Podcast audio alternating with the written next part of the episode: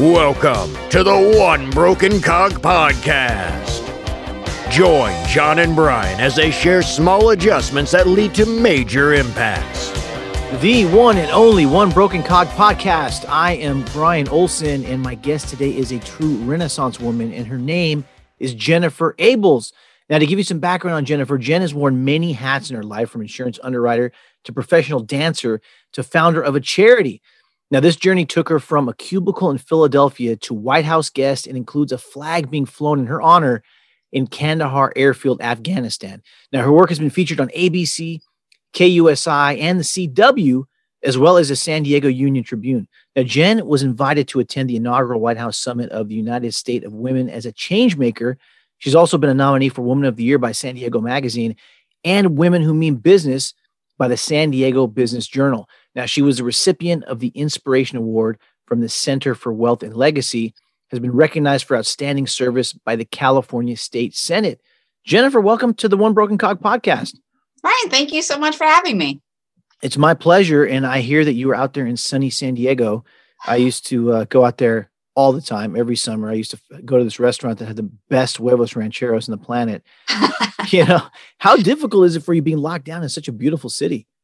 Um, you know what? I feel really fortunate that of all places to be locked down, I'm in San Diego, where even though things are locked down, I can still be outside every single day. I have a dog, and she's my saving grace during this whole lockdown period. But the weather's so great here that even when we're freezing, you know, which is anything below 70, right? Um, even in the freezing cold, I can still get outside and enjoy a nice walk. There's so many great trails and so many great parks, and go to the beach, whatever it is. it's it's it's such an advantage to be here. no, I'm telling you, I used to always go to the Gaslamp District and yeah. had myself a ball. I was there for Fourth of July. Just a great area, really. The traffic stinks going down there, but I think they have those toll roads, right? So they do, and and now actually traffic has changed dramatically since so, so many people are working from home. It's not quite as bad as it used to be. Oh, okay. I'll have to head down there. I've, I've just read an article about the best tacos in San Diego, so I'll have to head down there and give them a try. oh, I have uh, for my birthday. I usually do the best guacamole in San Diego tour. So you let me know when you're headed down this way. Oh man, that'd be great. Yeah, we should sync up on that for sure. yeah, my dad for uh, Christmas gave me this huge case of Patron, and it was like, oh man, what are you doing to me? But yeah, that's a gift that keeps giving. Well, let me tell you for sure. Now, Jen, I know you know you're kind of the living embodiment of a lot of the aspirations of our listeners. I mean, you went out there, left corporate America to pursue your dreams, just went all in. I know you had a nine to five, you know, you were miserable. You felt that was the path you were supposed to go down. When was the moment you knew that you had to leave that corporate job and follow your dream? That's a great question because I really did feel like I was doing what I was supposed to do and what society tells you you sh- you should do, and it just felt so out of sync with what I wanted to do. And I remember when I was part, there's two kind of two pieces to it. One was looking at the managers, the people above me that I'm supposed to aspire to, and I saw them stressed out. I saw them unhappy, and they would verbally express that they felt stuck, that they didn't have a choice, that this is what they had to do. And I thought, oh my god, I don't, I don't want to end up like that. And but the real kicker for me was when I my work started getting sloppy because I was enjoying what I was doing with my part time work as a dance instructor versus my full-time work which was literally what was paying my bills. And to be sloppy in my work is really out of integrity for me.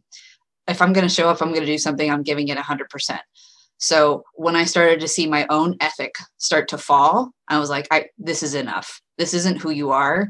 Like it's time to make a change. So i took that i took that leap of faith and left corporate world and i so happy. so That's happy good. that I did. My migraines went away. I had a stomach ulcer that also went away. There was so much literally like f- physical change that happened doing a job that I loved that I couldn't wait to get to and that it was hard to leave in the evening.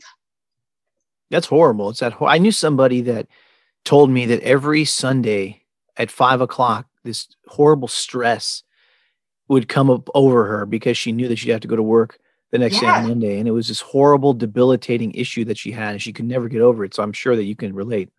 Yeah, I can relate because I, you know, I started, even though I was just in my 20s, I started to think about I spend the majority of my waking hours in this in this office and I hate what I what I'm doing. And like this is what I'm supposed to aspire to. How am I supposed to get through this? And I really struggled with the the fact that this is what you should do right? I have my degree. I have a business degree. I'm supposed to be working in business. This is like and if you took that leap of faith what does it mean about your business degree? Like does that mean it was all a mistake? And you know so that's a lot of what i call like head trash that was going on for me that was you know keeping me in limbo and then when i finally made that leap to teach dance for a living i mean running a dance studio is a business. You you can't you don't just give away dance lessons. You have to sell dance lessons. You have to run a business. You have to have a certain number of students to come in. You have to pay the you know you have to pay the rent on the building that you're in. You still have electric bills to pay. It's still a business.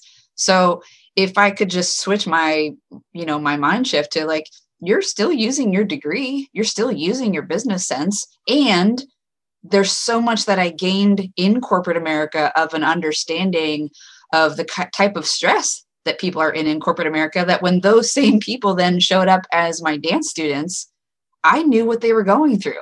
I knew about the stress that they were dealing with. I I was there, I felt it. So I was like, yeah, absolutely, you should be here and let's dance off some of that stress, you know, um, dance it out. Yeah, there you go, right? Get it, get rid of it, use it as an outlet. Yeah. Now, in the last position before you left, was there anything they could have done to keep you there in hindsight, or was it just a foregone conclusion you were out? Interesting, interesting question. Um, I, I'm going to say with a definite maybe, a definite maybe, because my degree is in insurance, and I really trended towards the human resources side of it because I'm more of a people person. I wanted to do something where I felt like I was making a difference on people's lives human resources taking care of people. I had a very idealistic view of what that looked like and helping people get the healthcare that they needed and that sort of a thing.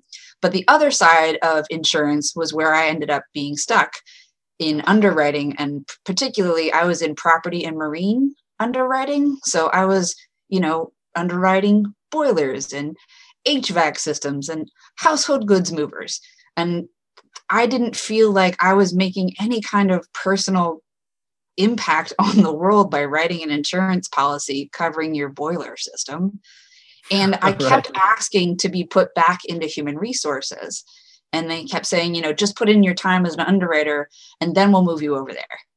And that that promise kept getting further and further away. And I kept coming back and I kept asking.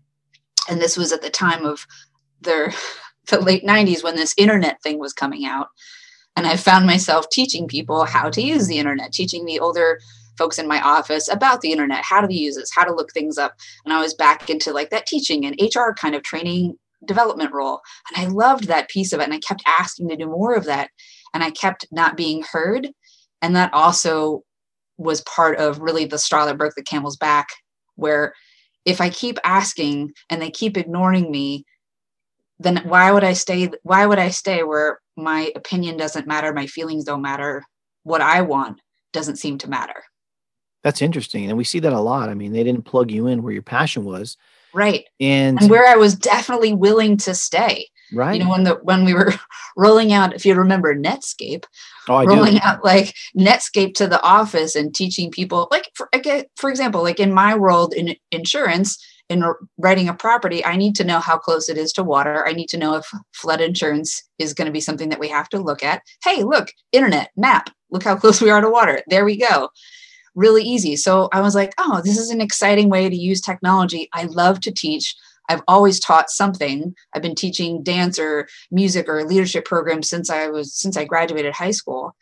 And I was like, oh, this this gets me doing what I love and I can be useful using talents and skills that I have and that I'm passionate about in insurance. Sure, that's fine. But when it was like, that's not your job, I'm like, I know, I know, but can it be? we're a huge company, huge company. We're not talking about like a small, we're talking about a multinational company. You there's room. There's definitely room. Yeah, no, for sure. And it sounded like they dangled that carrot in yeah. front of you for too long where you just lost your patience and said, forget it. Yeah.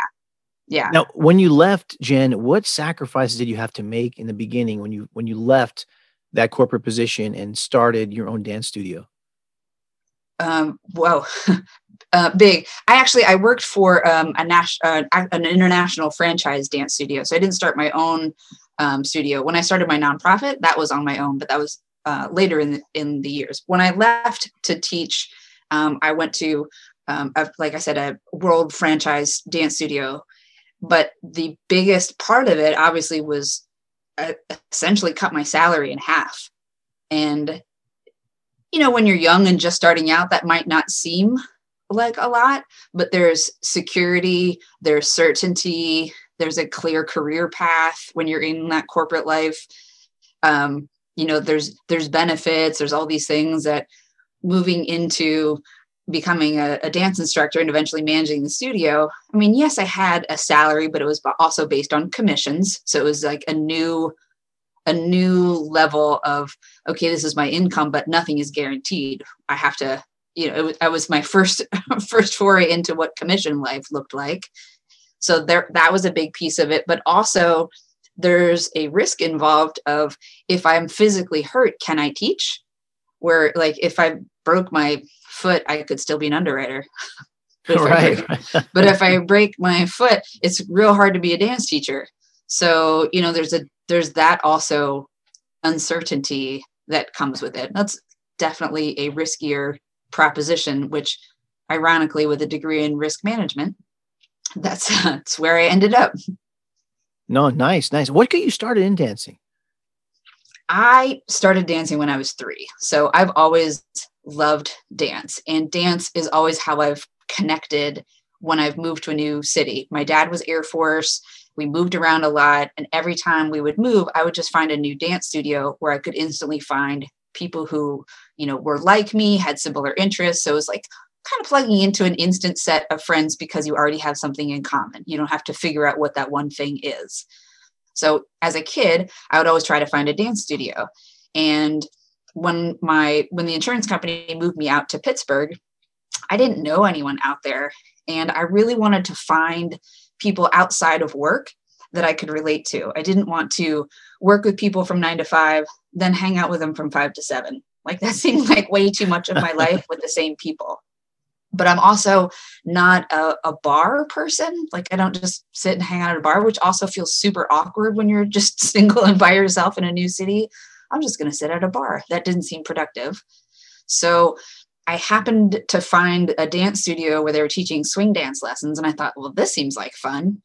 And I started meeting different people. I started going out swing dancing and then I started salsa dancing. And then it all kind of all spun out of control in a good way from there, where I was meeting people. I was not staying stuck alone in my apartment. I was out being social, but I was also doing something super active and you know, dancing definitely challenges both sides of your brain. So I'm learning something, but I'm having fun. And it was such an incredible outlet to me that I, you know, that's why it ended up becoming my job because it was so, there was so much positive that was coming from it. That's great. Now, from your experience, do men use a dance class as a way to meet women? Uh, a lot of them do, sure.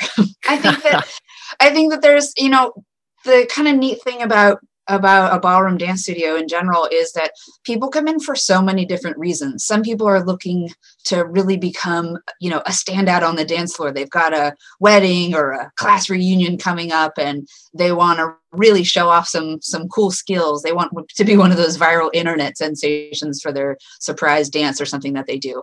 But there are other people that are just looking, I mean like I was, to looking for a community of people to connect with or looking for to help maybe they think learning how to dance will help them overcome some shyness.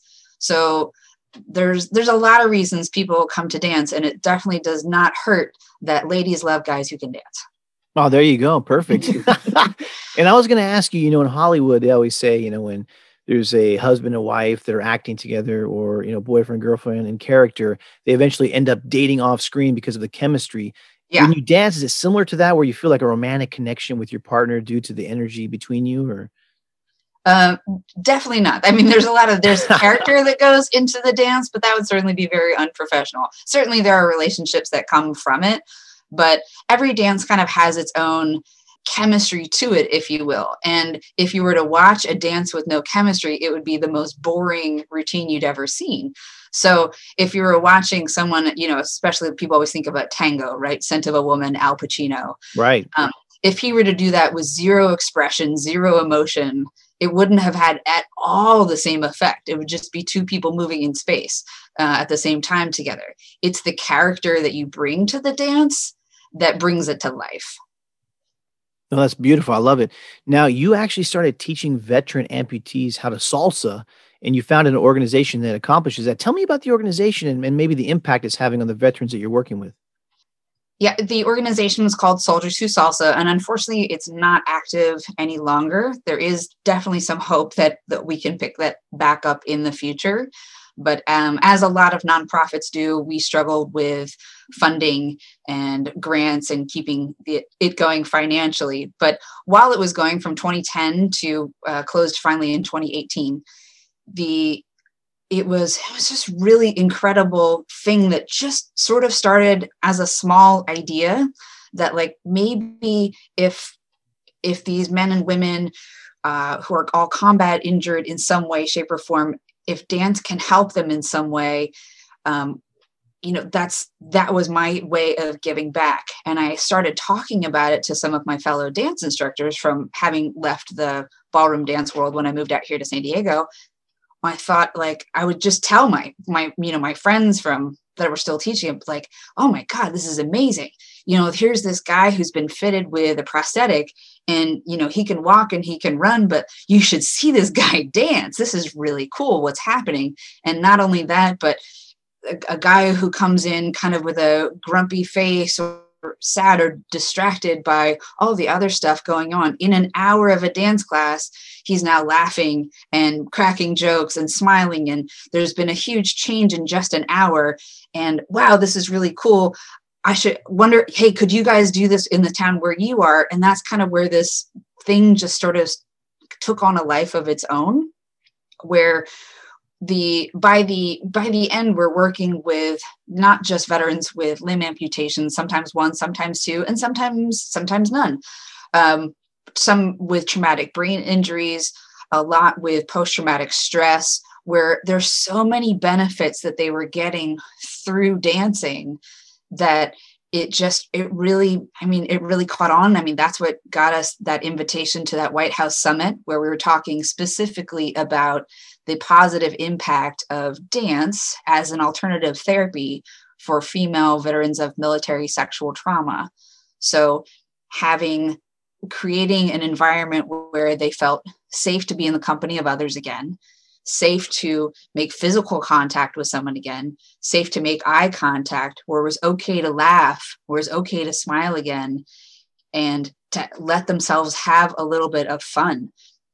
I mean, there's so, I mean, the, the list of benefits of what this program was able to accomplish just, you know, it goes on and on. And there's so many different levels that it was not just fun time, happy dance party. You know, dance is the dance was just the vehicle we used to get there. That's wonderful. I love it. And I know that you've been to the White House and you've even had a flag flown in your honor. We'd love for you to share the details and what led to it happening. Oh man, that was that was one of the most humbling days of my life when I got this flag in the mail. Part of what we did, you know, we had these t-shirts printed up like a lot of charities do. You know, one of our fundraisers, we put our logo on a t-shirt, said soldiers who salsa, and on the back was transforming lives one dance step at a time. And we would have these shirts and someone someone had one and it ended up with them on their deployment to Afghanistan and people started asking what this was about. And someone ended up contacting me asking like, "Hey, how can we get t-shirts for here in Afghanistan?" And I was like, "Oh, but I, I, didn't I didn't even know. Of course, yeah, salsa night in Afghanistan. They were having salsa night as part of uh, it's a division called MWR, Morale, Welfare, and Recreation in the military, where they would have like a salsa night for the troops that are deployed on different bases. You know, you got to have something to to do a little bit of stress relief when you're in such a tense situation. And they were having trouble continuing to get funding for the, their salsa night. So when they told me that, I said, we're on it. I don't know how, but I will I will sponsor your salsa nights. Don't you dare stop. I will find a way. I will find if it's money that you need, I will find it. If it's support that you need, I will find it. Whatever it is because I thought like if I can do something for these men and women who are who are literally sacrificing their lives for us, I mean that's the absolute very least I can do. So we would send them boxes of t-shirts we sent them cds we sent them you know uh, little backpacks and just constantly letting them know that we had their support and that even if they're not in the news they're a huge community of us that have not forgotten that they are deployed and that they are important to us so we would all I, I just always wanted to make sure that they knew that if they're not if they're no longer in mainstream news i know that they're there there's a whole bunch of us that really care about them and we haven't forgotten. And so, you know, one day I get this package in the mail and it says it's from Afghanistan. And I was like, what in the world? And I open it up and there's this American flag, you know, folded in the perfect triangle. And it's got a certificate that says, you know, this flag has been flown in your honor over Kandahar airfield. And I just started to sob. I was so, whew, get choked up right now it was such an emotional experience for me because I didn't expect anything back from them. I, you know, it was an honor to be able to help them in the smallest of ways. I mean, like it's just a t shirt, but a t shirt to them meant that it's like a physical representation that there are people at home who are still thinking about me and are still care care about us. And there was a letter inside signed by a lot of the dancers on base, again, thanking us for everything that we were doing. There's a piece of a, a replica piece of a T wall, which is the concrete barrier between, you know, where the border between where the base ends and the country starts. There's a, a piece of that that they had all signed for me. There was a challenge coin in there. It was it was so humbling and I felt such gratitude for being able to be of service in some way to people who I think are heroes. No, absolutely. What an unbelievable example in uh, in gratitude. Just amazing. Really, really yeah. love that. You know, and I know Jen. You know, so many people right now they're really struggling with understanding the difference between what it means to be successful and what it means to be happy. You know, they believe that all their happiness is wrapped up in corporate achievement and monetary gains, but their true passion lies elsewhere. But yeah. they're fearful of risk and they're fearful of failure. What advice would you give to those people? ooh, I was stuck there for so long. I think that the challenge is that I tied my happiness and my worth, my value to the job that I had versus the kind of person that I was inside. So if I didn't have the job, if I wasn't, you know, a successful underwriter, a successful business person, then what was I? And I put all of this all of I took put all the power really in something outside of me that I didn't necessarily have all the control over. I gave it to something else other than to myself. So, I mean, this our current economic cycle is a great example of that. Jobs aren't guaranteed. You might you might get laid off, and if you put all of your value of who you are and all of your self worth is tied to a specific job or title, that job or title might change. And if all of your eggs are in that basket and that basket is gone, what are you left with? So if you're not working on yourself and your self worth and realizing that you have all the tools that you need already built inside of you, you are great because of some of the things that you do, not because of the job, but because of who you are on the inside. That's that's when you can stand strong in and kind of weather these storms of change. And if you do want to take that leap of faith take it. Like the worst that's going to happen is it doesn't work out and you have to try something new. But for me i can't stay stuck in the fear of not knowing what if. That's a riskier place to be. That's a i will probably ruminate for way longer than is healthy wondering yeah but what if i had just tried no, absolutely. I completely agree with that. Why do you think, Jen, people are so obsessed with others think about them and how they're viewed by others? that's a it's a society thing, right? I mean, I think about this from all the way back to when we were kids. When you were a kid, when you would meet someone, one of the first things that, that adults love to ask children is, What do you want to be when you grow up? And, you know, and like they get they get adults give us this positive encouragement and positive feedback when we say something like astronaut or president or doctor or lawyer when we choose something that some adult gives us they're like oh they're so excited about this great choice that we're thinking about as like five year olds that we really start that programming in really young that you know think about it in in, in high school where are you going to go to school? What are you going to study? What is going to be your major? Everything is defined by this other choice that you're making not about like what kind of impact you want to make on the world. Okay well maybe here's a job that you can use to get there but we're focused on the job and not the impact. Does that make sense no, it really does. I mean, you hit the nail on the head. I mean, it's hey, you're 30 years old. Why are you're not married? Or gee, you have yes. this job. Why don't you own a home? Or you know, everybody's judging you based on every single aspect of your life. It's very weird. Yeah, exactly. Now, one thing, no one's asking, "Are you happy?" Yeah, no, absolutely. That's exactly right. Now, but it's tough because you could be happy, right? because of being judged and what other people think about you, you're not fitting in, and you're not getting that acceptance. You're not getting that acceptance, right? That uh, you're looking for. So that could make you depressed and rethink the path that you're on. So it's a very slippery slope. It now, is. On that note, Jen, I had a quick question. I read somewhere that you you had mentioned you're rocking the spinster life, right? Uh, what does that mean? Because I didn't, I know, I didn't know what that word meant. I had to look it up, but I would love to hear from you and that, what that uh, means to you a great friend of mine actually started a podcast called That Spinster Life.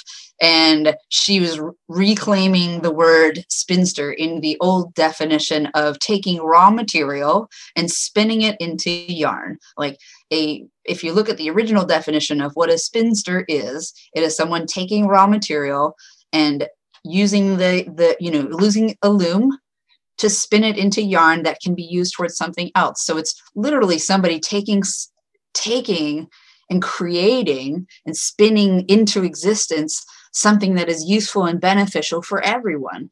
So I love this concept of uh, reclaiming the negativity of that word, of just being, you know, a single female to I'm someone who finds raw material and I spin it into something I spin this new creative thing into existence that didn't exist before. I, I'm taking what I see around me, and it's like that quote: um, "Be the change you want to see in the world." I'm, I see what I want to make. It doesn't exist yet. Well, then I'm going to take it on. I'm going to create it. No, absolutely, I love it. Now, why do you think women or professional women, you know, leaders and entrepreneurs, are struggling to maintain relationships? Oh, that's way out of my field. that's way out of my field. I can teach them how to cha cha. Um, but relationship advice is definitely not something that uh, that I would profess to be an expert in. Well, not advice, but just what do you think the, the issue is? I mean, if you identify certain problems, or you know, it could be they have extremely high standards. It could be they're high maintenance. It could be that the work life balance is off, and they have they can't disconnect when they get home from work. I mean, I just know that a lot of professional women, and of course men too. I mean, I'm not going to you know take them out of the uh, equation. But a lot of women had in in executive roles have a tough time maintaining relationships i've seen and i've experienced. I didn't know if you have seen the same thing and if you kind of can attribute that to a few different factors. Well i certainly wouldn't call a woman high maintenance. Um, i would say well, that some of them are high maintenance right? Some men are high maintenance. I don't think that's a, a attribute just about women. Okay. Um, but i i think that there's there's a different expectation um, and we have a lot of different possibilities right now. And i don't you know if i go back to you know my my mom's era my grandmother's era there weren't as many opportunities for women. And the role that, that was expected was that they would get married have kids and raise their kids. And that's an incredible job. But now that there's more opportunity there's more things open to them there's not I mean, I had a guy tell me that I was intimidating, and I asked him, like, "Wow, are you kidding? How am I intimidating?" I'm like, happy, goofy. I do improv. I'm like, I'm just a silly human. And he said, "Yeah, but you you don't need a guy. you have started these this charity you've gone to the white house you have successful businesses you've done all this stuff you're so independent he's like you're so you know that's intimidating to a guy. And i was like well maybe to a guy like you.